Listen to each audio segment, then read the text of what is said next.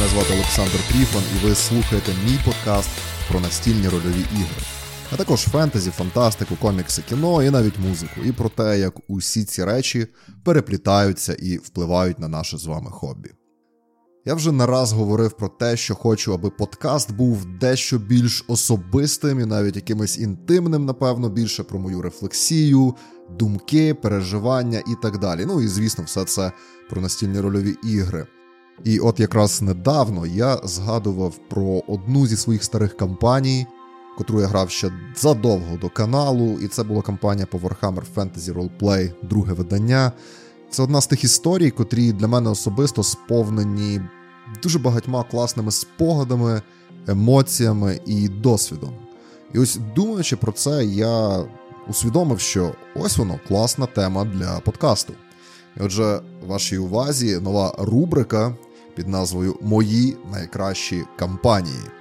І сьогодні ми, власне, поговоримо про ту саму кампанію на Warhammer Fantasy Roleplay друге видання. Почну, напевно, з такого собі зізнання. В мене дуже натягнуті love-hate стосунки з всесвітами Вархамеру.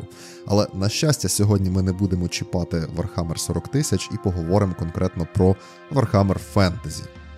Моє знайомство з цим всесвітом сталося дуже-дуже давно, коли я ще не мав жодного уявлення про те, що таке взагалі Warhammer. Сталося це через комп'ютерну гру під назвою Warhammer Dark Omens. Це була така собі стратегія, котра на той час мене дуже прямо захопила. Пізніше була ще одна гра під назвою Warhammer Mark of Chaos. Теж я в неї дуже багато часу потратив, і зараз вже важко сказати, чи то була дійсно хороша гра. Знаєте, то були ті часи, коли ти встановлював якусь нову гру на комп'ютер, і то було якесь откровення. Ти просто витрачав на неї увесь свій вільний час. Зараз все, звісно, вже давно не так. А трошечки пізніше я натрапив вже на книжкові серії, і напевно з того моменту моє захоплення почалося власне фентезійним всесвітом Вархамеру. І відверто кажучи, книжковий Вархаммер, він такий собі hit or miss. Деякі книги будуть дійсно класними, деякі книги важко навіть дочитати. Але я з великим задоволенням, мало не ночами, читав книжкові серії про Гортрека і Фелікса, про Танквола і Бон Ріпера, про Брюнера Мисливця за головами, про сходження Нагаша. Але почалося моє захоплення з серії Нейтана Лонга під назвою Black Hearts, особливо з першої книги Прокляття Валніра. І я тільки пізніше зрозумів, що події цих книг відбуваються в тому самому сеттингу, в тому самому світі, що і комп'ютерна гра Dark Omens, і Mark of Chaos, і так далі. В подальшому я то забував про цей всесвіт, то знову до нього повертався. В мене ніколи не було армії Fantasy Battles, на відміну від 40-тонної, як не смішно.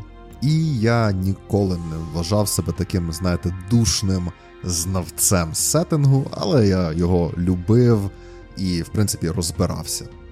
І знаєте, трошечки пізніше краще зрозумівши першопричини і ті ідеї, на основі котрих будувався Вархаммер в першу чергу, як фентезійний, так і сорокатонник, я трошки розчарувався, адже першочергово то був панк-рок від гік-культури, то була сатира, то була пародія на класичне фентезі. Ніхто навіть не планував, аби Вархаммер був чимось серйозним. І сучасний Вархаммер повністю втратив це. Абсурдність ситуації полягає в тому, що зараз Games Workshop абсолютно на серйозних щах роблять увесь цей абсурд, розумієте? І величезна армія фанатів дійсно сприймає це як щось унікальне і особливе, хоч насправді це просто компостна яма з не те, що прямих запозичень, а просто вирізаних шматків прямих цитувань того самого Толкіна чи Муркока, і чисто класичної вархамерівської штуки, де в нас є священна Римська імперія, тільки фентезійна. В нас є артуріанські легенди, тільки фентезійні. І, напевно, єдиний шматочок, де це ДНК все ще прослідковується, це ті самі орки. З їх кокні акцентом і прямою пародією на футбольних хуліганів англійських з 80-х. І це все, знаєте, утворило в мене в голові такий собі дисонанс, тому що я щиро люблю ті старі книжкові серії, якими я захоплювався. Але при цьому я дуже шкодую, що Вархаммер втратив той вогонь, той панкрок, той посил оригіналу, котрий автори в нього закладали. Але про усе це можна записати, напевно, окремий випуск, і його теж буде мало. А ми повернемося до настільних рольових ігор.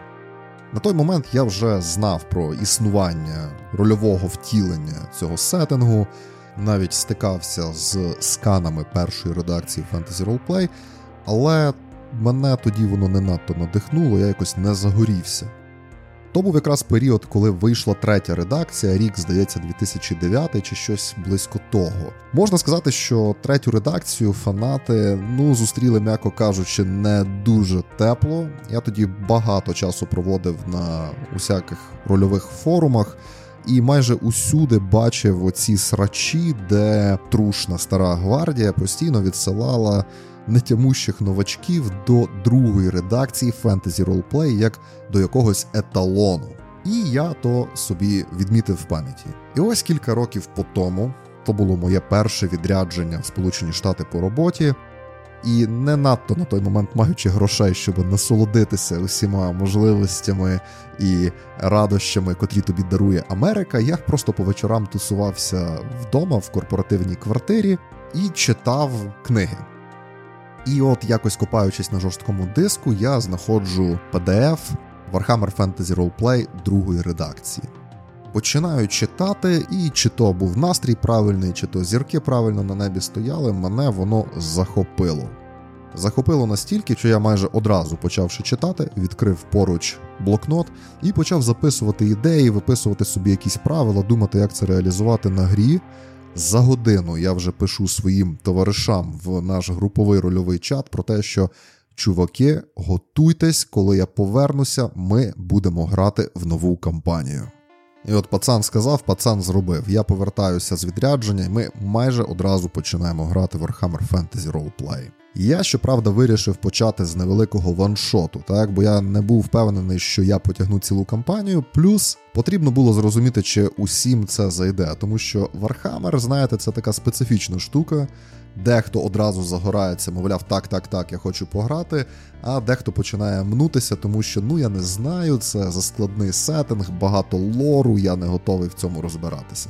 І отже, нам була потрібна якась коротенька історія для того, щоб все це спробувати. В цей момент в мене загорається в голові лампочка. Я згадую прокляття Валніра з серії Black Hearts і просто адаптовую усю цю історію, усю цю ситуацію під невеликий ваншот. Ми граємо цю історію, всі кайфують, ми розуміємо, що ми хочемо продовження. І з цього моменту і починається наша довготривала епічна кампанія, котру ми, на жаль, так і не закінчили. Я дуже сподіваюся, що не дивлячись на те, що минули роки, ми все-таки зможемо повернутися до неї і розповісти цю історію до кінця, бо вона дійсно варта того. А, ну і ще один важливий момент, що грати ми почали на правилах другої редакції, але закінчили на правилах четвертої редакції. Однак, якщо ми коли-небудь повернемося до завершення цієї історії, то ми однозначно повернемось до другої редакції. І про це ми поговоримо трошечки пізніше. Але давайте повернемося до того, з чого все почалося. Вже почали ми цю кампанію з чотирма гравцями, котрі були ядром усієї цієї історії від самого початку до самого кінця. Однак протягом усієї цієї історії були гравці, котрі доєднувалися, від'єднувалися, і кількість персонажів і гравців постійно варіювалася. Але цікаво те, що саме це ядро воно пройшло усю історію майже до самого кінця. Однак початок нашої історії для майже усіх персонажів був однаковим, і напевно для мене це такий вже канонічний спосіб почати кампанію по Warhammer Fantasy Roleplay – де з самого початку зрозуміло, що герої зовсім ніякі не герої, а люди з досить сумнівними моральними орієнтирами, а подекуди відверті негідники. Що насправді не робить їх якимись унікальними в моєму світі Warhammer Fantasy. Бо мій Warhammer — це, знаєте, мокрий сніг і дощ, арбалетний болт в кишки помер від зараження крові. І у випадку наших персонажів ніяких як таких обмежень на їх передісторію не було, за винятком однієї єдиної умови. Незалежно від того, яка була в них професія, яка в них була історія, чим би вони не заробляли на життя, починають вони гру в казематах фортеці, як засуджені до страти за злочин, котрий вони вчинили на службі осландського війська. І така невеличка географічна справка для тих, хто дупля не відцікає, що таке Осланд. Це одна з віддалених провінцій імперії на самій її околиці, така собі глушина. І це зразу дало певне забарвлення усій нашій історії, якийсь головний лейтмотив. Головні герої це просто покидьки, тому що речі, котрі вони зробили, за які їх засудили, були дійсно огидними, в деяких випадках дуже огидними. І я хочу сказати, що на той момент з тою ігровою групою ми грали доволі таки без табу. Це одразу створило потужний настрій і зацементувало персонажів у нашому варіанті старого світу, так, сеттингу Вархаммера. Однак увесь цей бруд там не заради того, аби все було брудне і грімдаркове.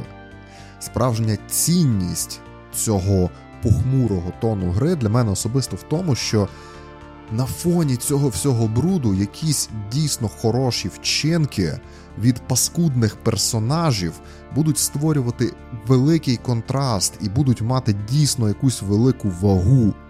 І це потім дійсно класно зіграло в нашій історії, тому що ми мали реально паскудних, безсердечних персонажів, у котрих була внутрішня драма і конфлікт, тому що вони були змушені робити щось хороше, щось на благо заради імперії, котра їх переслідує, але це все одно краще, ніж дозволити статися тому, що може статися. І тільки вони про це знають, і їм ніхто не повірить, і тільки вони можуть це виправити.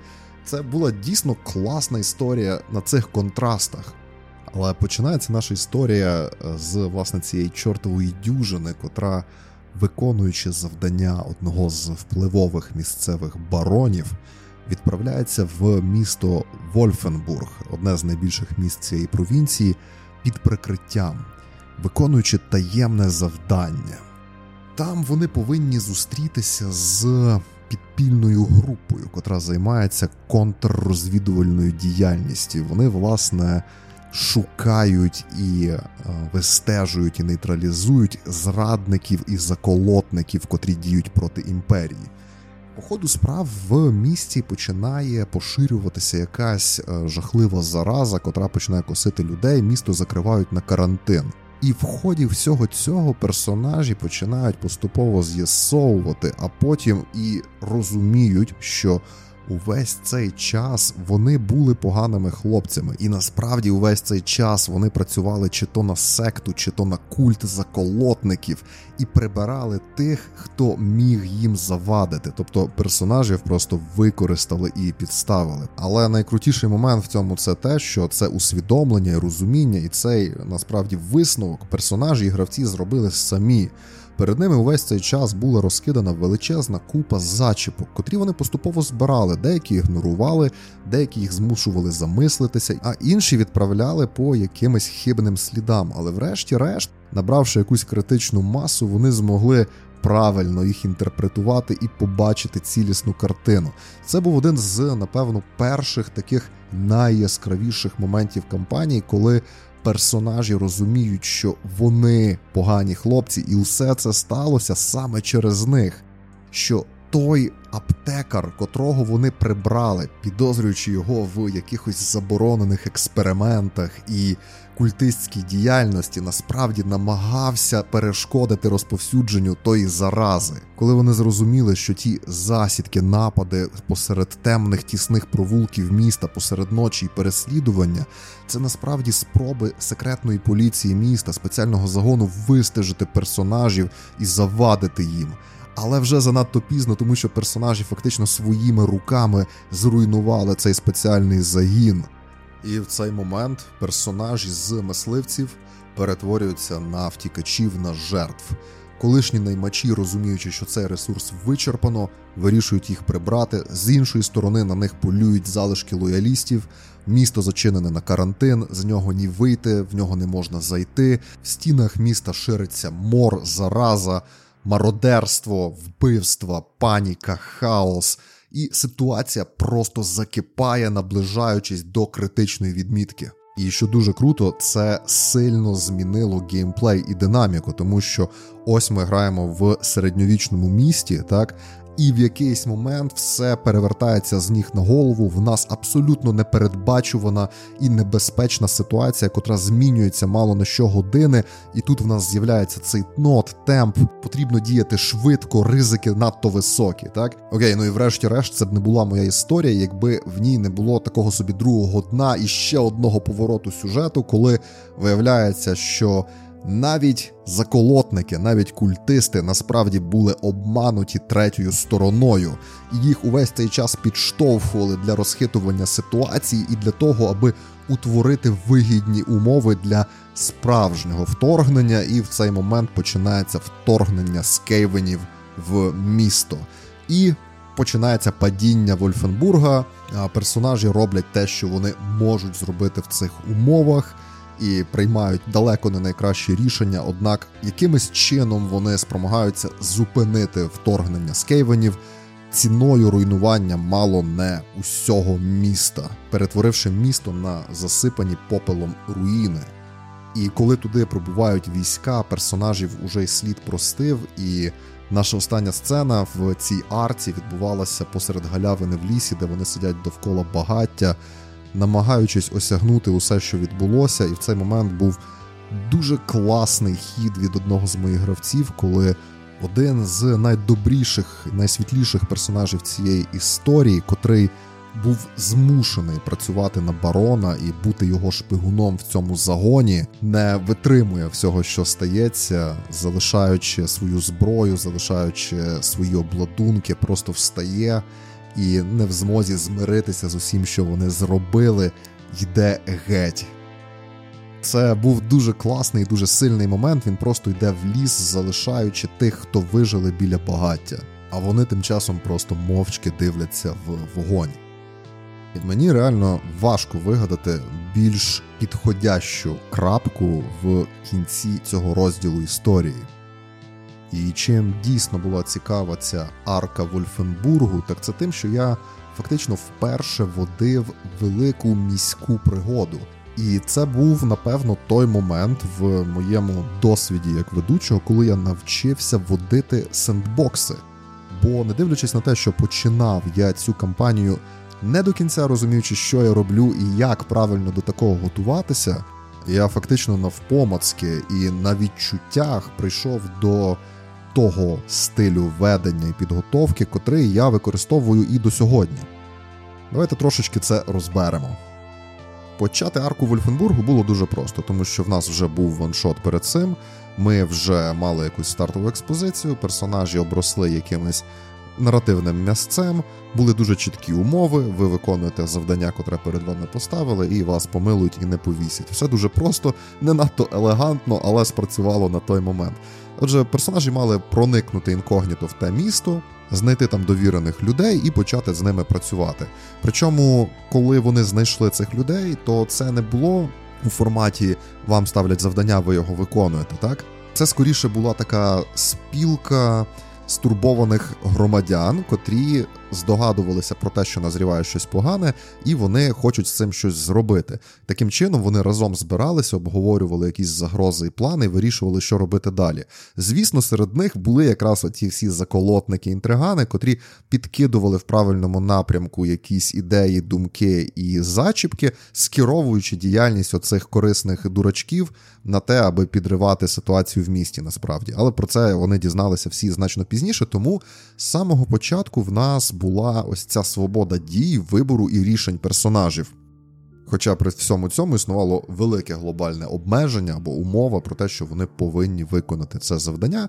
Однак вже на місці вони самі вирішували, що і як їм робити, куди йти, до кого звертатися і як інтерпретувати ті чи інші зачіпки. Отже, розуміючи все це, я зосередився на найголовнішому питанні це, власне, локація, де все це буде відбуватися, велике місто Вольфенбург. Це був класний досвід, тому що мені довелося фактично вперше збудувати, спланувати велике місто. Я частково використовував якісь існуючі на той момент офіційні матеріали, але вони були в досить обмеженій кількості, тому більшість всього мені довелося вигадувати самому. Отже, я спланував. Я почав з якихось основних фактів про місто, намагався зрозуміти якісь базові речі, наприклад, наскільки густо воно заселене, яка там промисловість, чим місто живе? Так, скільки, наприклад, головних воріт є в місто? Їх було три, якщо я не помиляюся. Потім я спробував прикинути, які загальні враження місто викликає, як виглядає головна вулиця, як виглядає місто вночі. В основному якісь атмосферні шматки візуальні образи, звуки і тому подібні речі, і якісь головні факти, котрі вирізняли б це місто серед будь-яких інших міст чи вашого звичайного стандартного фентезійного міста. Я навіть думав про те, яка їжа популярна в Вольфенбурзі, через те, що місто знаходилося в Осланді, і це досить на півночі і близько кордонів сусідньої держави, то в місті була популярна навіть. Кухня цього кислеву, тобто сусіднього сусіднього регіону. А потім я подумав про те, хто власне тримає владу у місті, як виглядає апарат державний у місті, хто там бургомістер, хто гільдмейстри, хто верховні жерці і тому подібні речі. Також я пам'ятаю, що навіть прикидав, як виглядатиме гарнізон міста, ополчення, гвардія, тому подібні речі. І так, власне, райони міста. Їх там було декілька, якщо не помиляюся, то десь з дюжину. На тому етапі для мене головне було зрозуміти: окей, е, кожен район міста, що він себе представляє, тобто в нас є глобальна атмосфера. Тепер давайте подумаємо про якісь локальні варіації. І я от пам'ятаю, що в кожному районі міста я намагався визначити такі речі, як, наприклад, як швидко з'явиться варта, якщо піднімуть тривогу, почнеться якась заваруха, здіймуть шум в різних районах міста варта з'являлася по-різному. Наприклад, був район Псарня, як з назви можна здогадатися, це така діра, так? Там варта досить довго добиралася до місця події. А в якомусь там Крігерплаці чи там Шварцхольді, це якісь такі центральні райони міста, то варта дуже дуже швидко з'являлася на ситуацію. Або, наприклад, я вводив якісь локальні модифікатори на те, як просто сховатися в цьому районі, зникнути так серед провулків або серед натовпу, або як, наприклад, складно когось запримітити, стежити за кимось в натовпі. Наприклад, в якихось багатолюдних районах міста чи в місцях, де дуже багато вузьких провулків і вуличок, стежити за кимось буде значно важче. Також я вводив такі штуки, як, наприклад, комендантський час, як він працює в різних районах міста, які конфлікти є одразу в різних районах. Наприклад, в тій самій псарні в нас був конфлікт між двома головними бандами цвяхами і бандою Аддерхольда. Навіть зараз пам'ятаю, як вони називалися. Цвяхи були знамениті тим, що вони своїм жертвам забивали цвях у лоба і залишали жертву на вулиці, щоб всі знали, що це цвяхи помстилися. Також у кожного району міста була якась своя варіація атмосфери. Наприклад, в доках смердить рибою і гнилим деревом, а в псарні запах їжі, нечистот і тому подібні штуки. Ну і далі для кожної з локацій я прописував, для кожного з районів, точніше, я прописував конкретні локації, котрі знаходяться саме там, і конкретні таблиці випадків, котрі стаються тільки в цій локації. Також в мене була загальна таблиця для випадків, котрі стаються у всьому місті. Тобто кожного разу, коли потрібно було визначити якусь випадкову ситуацію, я кидав по загальній таблиці, і там був шанс випадіння або якихось глобальних подій, або був шанс того, що станеться якась локальна подія на той момент це здавалося прям дуже класним таким винаходом. Потім я зрозумів, що в принципі я винайшов велосипед, і так воно десь і має працювати. Ну і для кожної з таких основних локацій я одразу вигадував, як будуть виглядати ключові NPC, котрі будуть прив'язані до цієї локації, скажімо. Якщо це якийсь маленький магазинчик, або реміснича крамничка, чи власник корчми, ну хто вони такі, що вони роблять, і деколи для деяких локацій я також продумовував, яка там ще відбувається діяльність, крім очевидної. Тобто, наприклад, в доках була корчма топлений пацюк, і Окрім того, що тут збиралися переважно купці і укладалися якісь торгові угоди, тут ще підпільно зустрічалися кисловіцькі контрабандисти. Або, наприклад, бордель Тенета, так само в доках. Ну, окрім очевидної функції, це був ще і розсадник пліток і інтриг. Ну, крім того, що це був розсадник інших речей. І одразу на цьому моменті я прикидував якісь взаємозв'язки з фракціями. Тобто, наприклад, той самий бордель Тенета, його маман Корнелія, вона була в союзі з бандою ножів. Це ще одна ватага була. А наступний логічний етап це написання усіх важливих дійових осіб, котрі займаються тим, що власне динамічно впливають на ситуацію в місті. Ну і почав я, звісно, з їхнього роботодавця, сказати так, е, барона місцевого впливового визначив по-перше, чого він насправді хоче, які його цілі, які в нього інструменти. І якусь ключову особливість на той момент я йому е, прописав. Хоч було зрозуміло, що цей персонаж не буде активно власне приймати участь напряму в подіях, але він буде завжди на фоні, він буде тримати за ниточки усю цю ситуацію. Тому не дивлячись на те, що він напряму не присутній в пригоді, він важливий персонаж цієї пригоди. Але я подумав, що буде дуже якось однобоко, якщо це буде якийсь такий просто один головний злодій. Тому я додав йому його сина, дуже амбітного і змотивованого молодого чоловіка, котрий цілить на. Позицію свого батька, і в них є такий внутрішній конфлікт і лав-хейт між між, між ними двома. Потім, звісно, були капітани гвардії, лорди усілякі, місцева знать, голови гільдії, і від того я спускався все нижче і нижче по ієрархії, до просто важливих людей в цьому місці, навіть на вулицях десь. Усім їм я на той, на той момент не прописував якісь дуже складні. Мотивації чи якісь дуже складні структури обмежувався досить простими кількома реченнями просто про те, хто це такий, подекуди навіть е, одним словосполученням, яке описувало власне цього персонажа. Потім в подальшому я розвивав ці описи по мірі того, як гравці з ними взаємодіяли.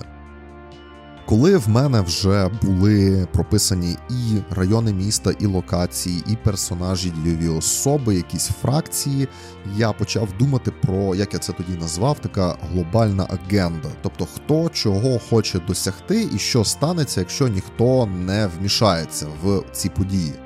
І, звісно, основним рушієм усієї цієї агенди був той словнозвісний барон, що найняв персонажів. Його кінцева ціль була стати маркграфом Остланду, а можливо і кудись вище цілитися. І для цього він хотів розхитати ситуацію в Остланді, використати цих заколотників і в останній момент з'явитися як рятівник і врятувати усю цю ситуацію, грубо кажучи, тому що він її насправді повністю контролював. Однак, навіть якби йому все вдалося, то постраждали б невинні люди. Це раз. А по-друге, насправді він не до кінця контролював ситуацію. Про це він ясна справа не знав. Могли статися набагато гірші події.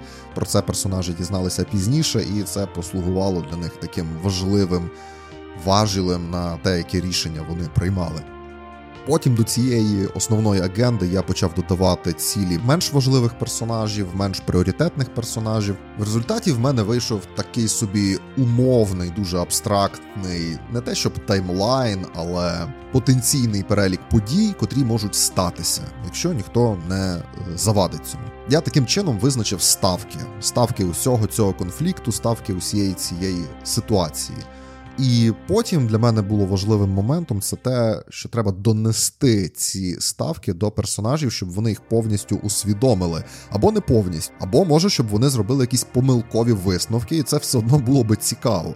І коли в мене вже було ось це бачення цілей, котрі хочуть досягнути, якими ресурсами хочуть досягнути основні дієві особи, я на це, грубо кажучи, наклав зверху ось оцю мережу усіх дійових осіб, котрі в мене є в місті, і отримав одразу на цих перехрещеннях, отримав якісь конфлікти, так, котрі також можна буде розвивати, розкручувати, і з якими зможуть повзаємодіяти персонажі. І вже трохи пізніше, коли персонажі почали грати і вже почали приймати участь у подіях і вплутуватися в них, я нарешті дійшов до того, аби використати таймери, почати використовувати таймери. Я їх тоді зробив декілька дуже важливих, і в мене були також якісь ситуативні, тимчасові, менш пріоритетні таймери. А також були не те, щоб таймери, але вірогідності певних подій або календарі певних подій, котрі є більш такими глобальними. Наприклад, я почав використовувати випадкову таблицю появи Морсліба. А це одне з небесних світил, один з місяців старого світу, котрий, з'являючись, завжди є вісником якихось лихих подій чи подібних речей. І тому кожного разу, коли він з'являвся на небі, то персонажів переслідували видіння, ставалася якась чортівня, і це завжди було реально страшно і привносило таку нотку хорора в нашу історію. По-друге, наші події відбувалися восени, і місто жило в очікуванні зими. А в нас там була повністю критична ситуація, тому що через війну не встигли зібрати урожай, і це грозило е, регіону голодом. І тому звідусіль в місто стікалися потоки біженців і селян, котрі намагаються пережити зиму у великому місті, в той час як в полях у багні гниє урожай не зібраний. І в мене був такий невеликий календар наближення зими. А коли власне почала наступати зима, то була таблиця погодних ефектів. І там в мене теж були всякі штуки, як, як, наприклад, лютий колотун, коли там на протязі енної кількості днів у всіх, хто знаходяться на вулиці, назовні, без е, якогось теплого одягу, у них дуже сильні були мінуси на їхні характеристики чи на певні перевірки. Оце теж було дуже прикольно. Також був таймер розвитку і поширення хвороби того мору, котрий загрожував усьому місту. Були, звісно, таймери різних фракцій. І я скажу чесно, що в якийсь момент ведення цієї гри це було, по-перше, дуже круто і дуже насичено, тому що в мене було дофіга інструментів, котрими я міг гратися, і в якийсь момент мені повністю вже не потрібно було думати наперед, що буде відбуватися в цій історії, тому що, по-перше, історію рухають вперед дії персонажів. По-друге, історію рухають вперед таймери і випадкові події. І фактично в мене навіть для кожної фракції були якісь таблиці випадкових подій, і я розумію зараз, що я в де-не-де аж переускладнив увесь цей процес, і в якийсь момент я починав плутатися, забувати про якісь таблиці. І це було вже дуже складно. Персонажі починали тонути у всіх цих подіях, котрі довкола них відбуваються. Але, врешті-решт, я зміг якось це все діло відкалібрувати, зміг ем, відкинути якось в сторони непотрібні в даний момент таймери, події, тому подібні речі, і сфокусуватися на чомусь, що було більш важливим, і вести усі ці речі більш послідовно. І як я вже казав, коли персонажі, врешті-решт, усвідомили, як насправді виглядає ситуація, і все перевернулося до гори дригом, в нас дуже сильно змінився геймплей, тому що тому що якщо раніше в нас була така міська пригода сендбоксова, то зараз тепер кожна вилазка в місто була цілою авантюрою. Доводилося переміщатися чи дахами, чи підвалами, чи провулками, чи катакомбами, маскуватися, уникати патрулів, уникати натовпів розлючених людей. Е, бували ситуації, коли деякі райони міста абсолютно повністю змінювалися, тому що там починалися великі пожежі, крамнички закривалися, довкола снували мародери. Коротше, це все перетворило гру на якийсь такий дуже ризиковий і напружений сурвайвал в умовах оцього хаотичного падіння міста. І персонажі тут були постійно в цейтноті, була дуже велика напруга, і час спливав. Тому тримати ось цю напружену атмосферу на протязі багатьох ігор не було змісту. Потрібно було дати в кінці кінців розрядку, і тут ми вже наближалися до якогось такого фінального конфлікту. І коли вже почалася різанина з скейвенами, котрі вторглися в місто посеред ночі, почали різати і, і всіх підряд, і своїх, і чужих, і заколотників, і гвардійців, і так далі, і так далі, то почалася така навіть трошечки стратегічна частина гри, тому що до цього моменту персонажі завдяки якимось домовленостям і тимчасовим перемирям змогли фактично організувати таку невелику оборонну коаліцію в місті, котра складалася з розрізнених групок бандюків, мордоворотів, тих самих цвяхів, з залишків недобитих гвардійців. З ополчення ремісничих рядів, якихось кисловіцьких найманців і тому подібних штук, і Трошки навіть погралися в цю стратегію, де в палаючому місті вони керували цими невеличкими загонами, і це мало вплив реально на те, як розвивалася ситуація. Хоч не скажу, що це було дуже просто. Для мене в той момент, взагалі, абсолютно ключовим елементом підготовки стало створення нотаток після кожної сесії, тому що інакше я повністю втратив нитку всього, що відбувається в нас в історії. Після кожної сесії, по свіжим слідам, я відкривав OneNote, котрий став моїм основним інструментом в підготовці, і записував усі, абсолютно усі важливі значущі події, котрі сталися на грі. Що зробив кожен персонаж, які це буде мати наслідки, як на кожну подію відреагують ті чи інші фракції, як це змінить ситуацію в місті. Наприклад, якщо вони вчинили пожежу в крамничці аптекара, так то як це змінить район після того, як вони знову повернуться в це місце, так.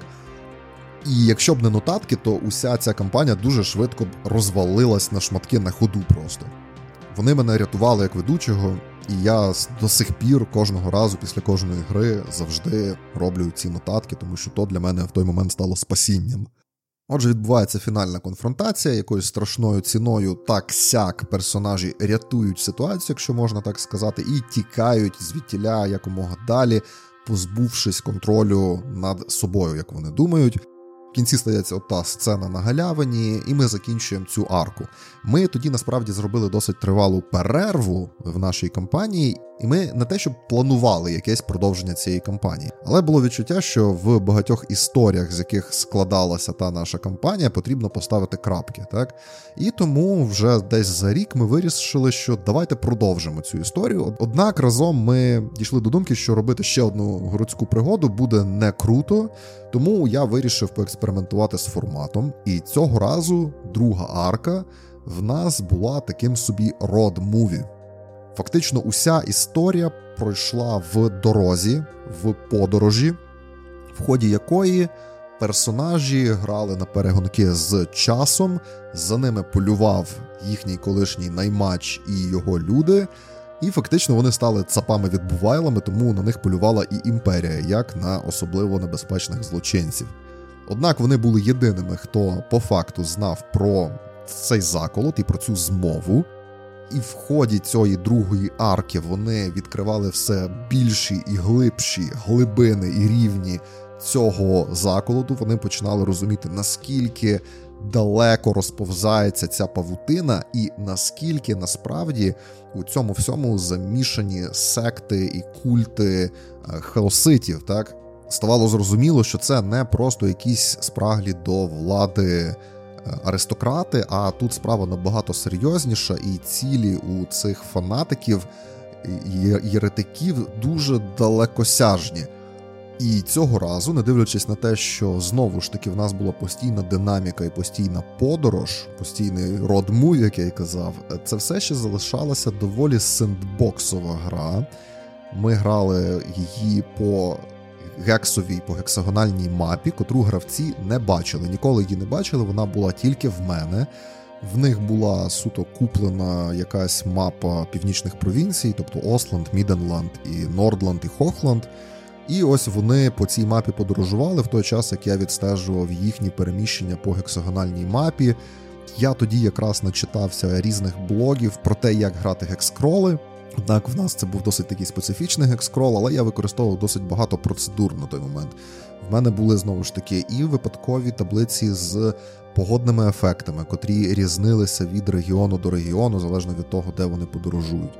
В мене були таблиці з випадковими зустрічами, знову ж таки, залежно від того, де конкретно вони подорожують, кого вони можуть там зустріти. Так само я використовував таймери. Так само я використовував випадкові таблиці, завдяки яким мені було зрозуміло, чи, наприклад, сьогодні на них вийдуть мисливці за головами.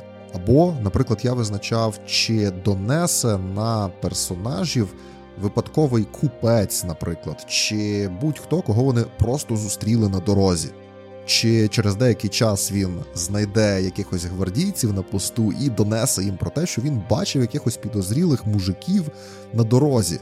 І це реально тримало моїх гравців в дуже великому напрязі постійно. Я не впевнений, що я б особисто витримав грати так довго в такій напрузі з таким цейтнотом, коли ти постійно ховаєшся, постійно переховуєшся, постійно йдеш якимись чагарями лісами, оминаючи дороги, підозріло озираючись на кожному повороті чи в кожній корчмі.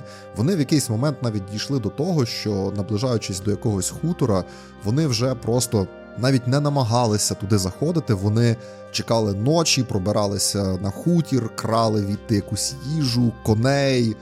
Одяг і тому подібні речі, і тікали звідтіля якомога далі. Тому що кілька разів такі зустрічі закінчувалися дуже-дуже погано.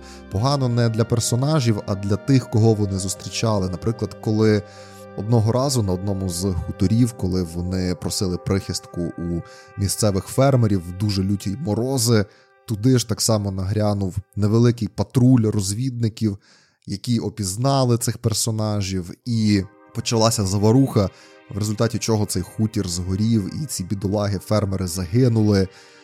І все це дуже сильно вдарило по гравцям і по персонажам. І після таких випадків вони реально ну, намагалися оминати якомога більше такі ситуації. Я навіть пам'ятаю дуже класний випадок, коли частина персонажів пробиралася в невелику вежу, де стояв місцевий гарнізон на річці, котрі. По випадковості змогли полонити одного з персонажів, і весь цей час вони його допитували в казематах цього, цієї вежі, цієї фортеці невеликої, а інша частина персонажів пробиралася туди, намагаючись його звідти врятувати. І, до речі, як я й казав, ми грали без табу, і це був дуже такий інтенс досвід для нас усіх, тому що. Ця сцена допиту і катування цього бідолаги, цього персонажу, насправді одного з найтрагічніших, як на мене, персонажів. Його звали Арвін, і це був молодий хлопчина, зброєносець, котрий мріяв стати лицарем, але його мрія завела його просто в. І це був такий, знаєте, невинний хлопчина, котрий опинився в жахливій ситуації, і його реально було настільки шкода.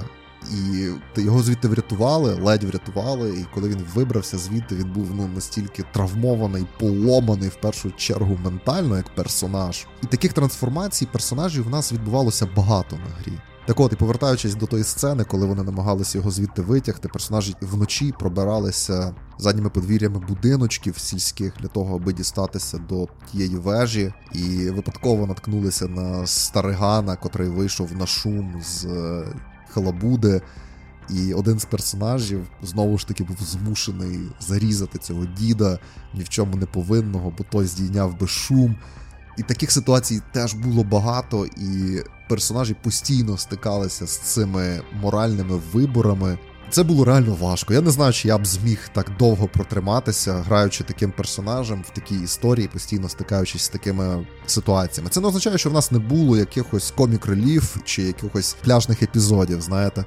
Е, я так пам'ятаю, одна з сесій закінчилася тим, що якраз таки тікаючи з тої вежі, перебравшись через е, річку взимку, повністю е, промоклі, змерзлі, поранені персонажі врешті відриваються від переслідування і десь посеред лісу зустрічають невеличкий будинок, де живуть відлюдники, старий дідуган і бабця. І персонажі спочатку дуже насторожені, дуже налякані йдуть в цей будинок, тому що в них немає вибору.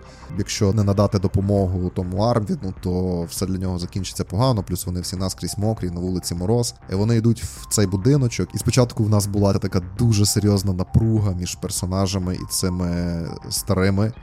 Але пізніше вони якось знаходять спільну мову. Один з от реально таких ублюдків мордоворотів в нашій партії він допомагає дідугану колоти дрова. І насправді в цьому будиночку вони провели цілу сесію. Настільки персонажам і гравцям хотілося спокою, бо то був такий невеличкий острівець, якраз таки спокою, де вони просто відпочивали. І це було настільки прекрасно на контрасті з усім тим, що відбувалося з ними в дорозі, і там в останні кілька сесій. І я насправді разом з ними кайфував просто від того, що відбувається, наскільки вони тепло потім прощалися з цими старими. І це був той випадок, знаєте, коли там не було більше ніяких підводних каменів, і нічого поганого ні з ким не сталося. Вони просто з ними попрощалися і пішли геть, там залишивши навіть старим копійки, які в них з собою були. Це реально був дуже класний епізод, і з таких контрастних епізодів, спокою чи моментів, коли персонажі могли озирнутися назад і трошки порефлексувати на тему того, через що вони пройшли і ким вони стали. Таких епізодів було декілька, і вони дуже класно відтінялися на фоні решти усієї цієї темної жорстокої історії, яку ми розповідали, цієї безнадійної подорожі, в яку вони відправилися. А власне, мета в них була дуже проста: відшукати цього барона і покінчити з заколотом, сподіваючись, що якщо вони відрубають голову змії, то все завершиться. Там насправді все було не так просто. І якби ми дограли цю історію до кінця, вони б це розуміли, але, на жаль, сталося як сталося. Та я сподіваюся, що ми, можливо, ще повернемося, і хто знає, може історія піде іншим шляхом. І ось вони в цій погоні з бароном по всій півночі мандрують. В цей час барон всіма своїми силами намагається їх вполювати і, і в той же час від них втекти. І ця гра, постійні прятки, цій інтриги, ця погоня, ця втеча і вони мандрують по гексам, цього не знаючи. Знову ж таки, у персонажів була повна свобода стосовно того, куди їм рухатись, як йти, яку дорогу обирати. Чи спустимося ми по річці, але хто знає, можливо, на річкових постах. Все ще стоять гарнізони, не дивлячись на те, що смута вона ширилася на усі довколишні регіони, і я насправді дуже сильно черпав на той момент натхнення з реальних подій. І так сталося, що коли вони мандрували вже через Міденланд, Парон намагався розхитати і там ситуацію, тому він використовував е, своїх людей, перевдягнених в форму гвардії Міденланду для того, аби влаштовувати операції під чужим прапором і влаштовувати провокації, завдяки яким він намагався розколоти північ і відколоти північ від імперії, і це тільки підігрівало ситуацію, могло призвести до е, масштабної громадянської війни, і персонажі час від часу отримували навіть. Дзвіночки про те, що в столиці е, на повному серйозі подумовують про те, аби відправити декілька полків таких каральних для того, аби заспокоїти ситуацію на півночі. І якби це сталося, це власне те, чого добивався цей барон. Якби це сталося, то власне північ би повстала. І стався би той розкол. Крім того, вони використовували релігійний розкол, тому що в той час як північ поклоняється старим богам, а імперія диктує поклоніння Сігмару.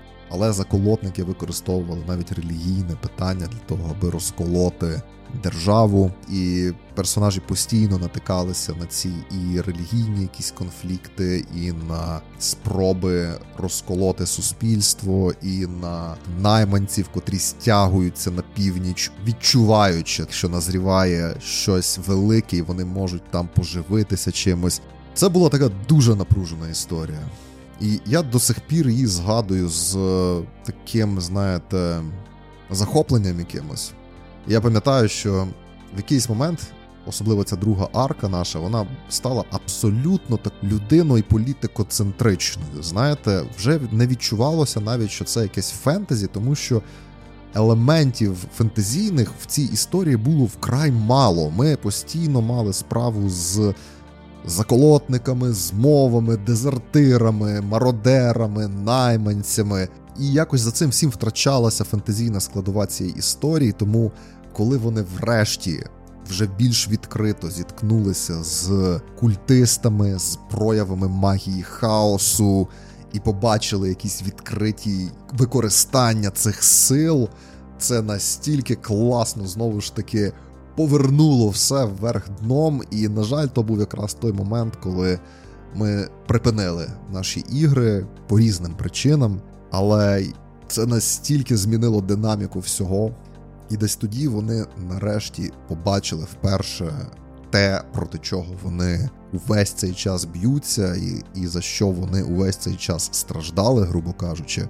І стало зрозуміло, що знаєте, це totally worth it. Тобто вони не дарма все це робили, і і мені було б дуже цікаво почати розгортати цю історію далі. Але побачимо, як складуться обставини в подальшому, можливо, колись вдасться. Ще одна така типова ситуація чи типова характеристика цієї кампанії полягає в тому, що протягом усієї цієї історії, кожного разу, коли персонажі хотіли зробити щось хороше, в них виходило як завжди, і ставало ще гірше, знаєте. Але це все ставалося конкретно через їх дії. Мене дуже гріє те, що мені не потрібно було вигадувати ці погані наслідки їх дій, тому що так ставалося. До цього призводили їх дії. Такі наслідки мали ті ситуації, в яких вони приймали участь.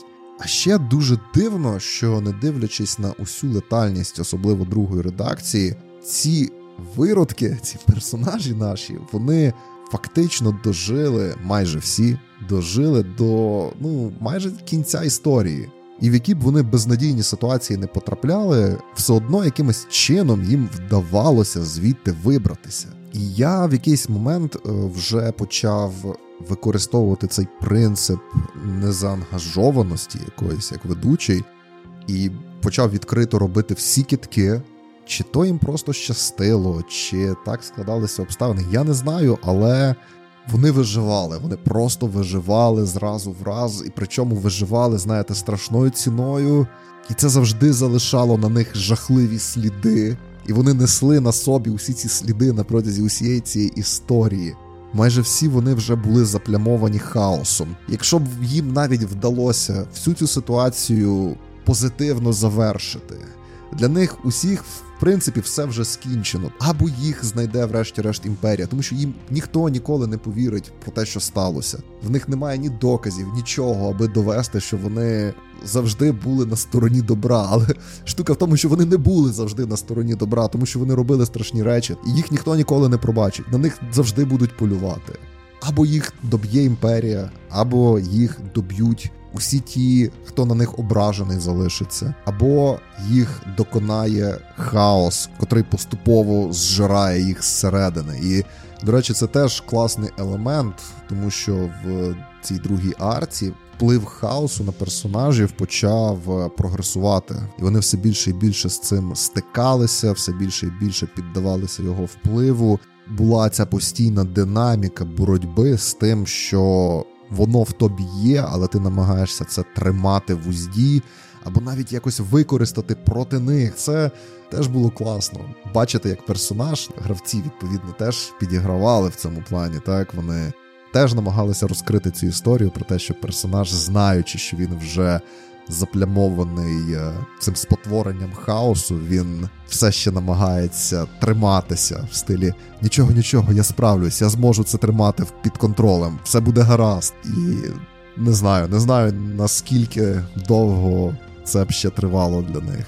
Я більше навіть скажу, що ось один із тих найогідніших таких е, паскуд в цій нашій історії, персонаж, котрий, напевно, найбільш живучіший, головоріз вбивця, якого просто нічого не брало, і він був уособленням смерті вже якоїсь під кінець нашої історії. Він вже настільки був спотворений усім тим досвідом, через який вони пройшли, що ми з гравцем навіть обговорювали можливість виведення його з гри як не те, що оверпаверного, він не був оверпаверним. Ми хотіли вивести його з гри, тому що він вже був руїною, а не людиною. В ньому вже нічого людського не залишилося абсолютно, і ми думали про те, щоб вивести його з гри. Гравець до мене прийшов якось, і ми про це почали говорити. Що як ти думаєш, чи буде в цьому зміст? Але цього так і не сталося. Перш ніж ми дійшли до такої можливості, ми перестали знову ж таки грати цю кампанію. А ще один цікавий елемент заключається в тому, що один з персонажів, точніше, один з гравців, котрий грав е, під час ваншоту, і його персонаж загинув на цьому ваншоті.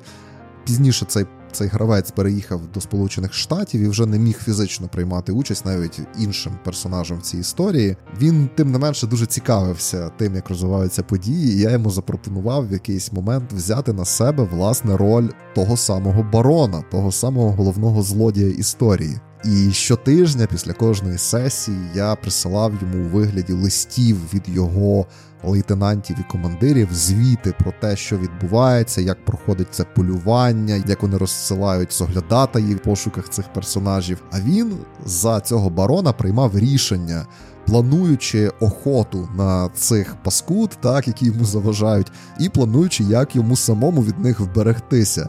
І, на жаль, цей аспект так само не розкритий. Персонажі про це, гравці про це не знають. Ось я сподіваюся, що якщо ми повернемося до цієї кампанії, то ми зможемо продовжити цю добру традицію. І я сподіваюся, що мої гравці зараз мене не слухають увесь цей час. Така історія про нашу кампанію по Warhammer Fantasy Roleplay. Ми назвали її приреченою ватагою. Ця історія приреченої ватаги так і залишилася нерозказаною. А що стосується системи, то Якраз таки в другій арці ми перейшли на четверту редакцію. Ми конвертували персонажів на четверту редакцію. Треба сказати, що під кінець, е, власне, наша друга редакція так само обросла великою кількістю хоумрулів, додаткових правил, якихось конверсій, додаткових інструментів. Частина з них була вигадана мною, я їх дописував сам.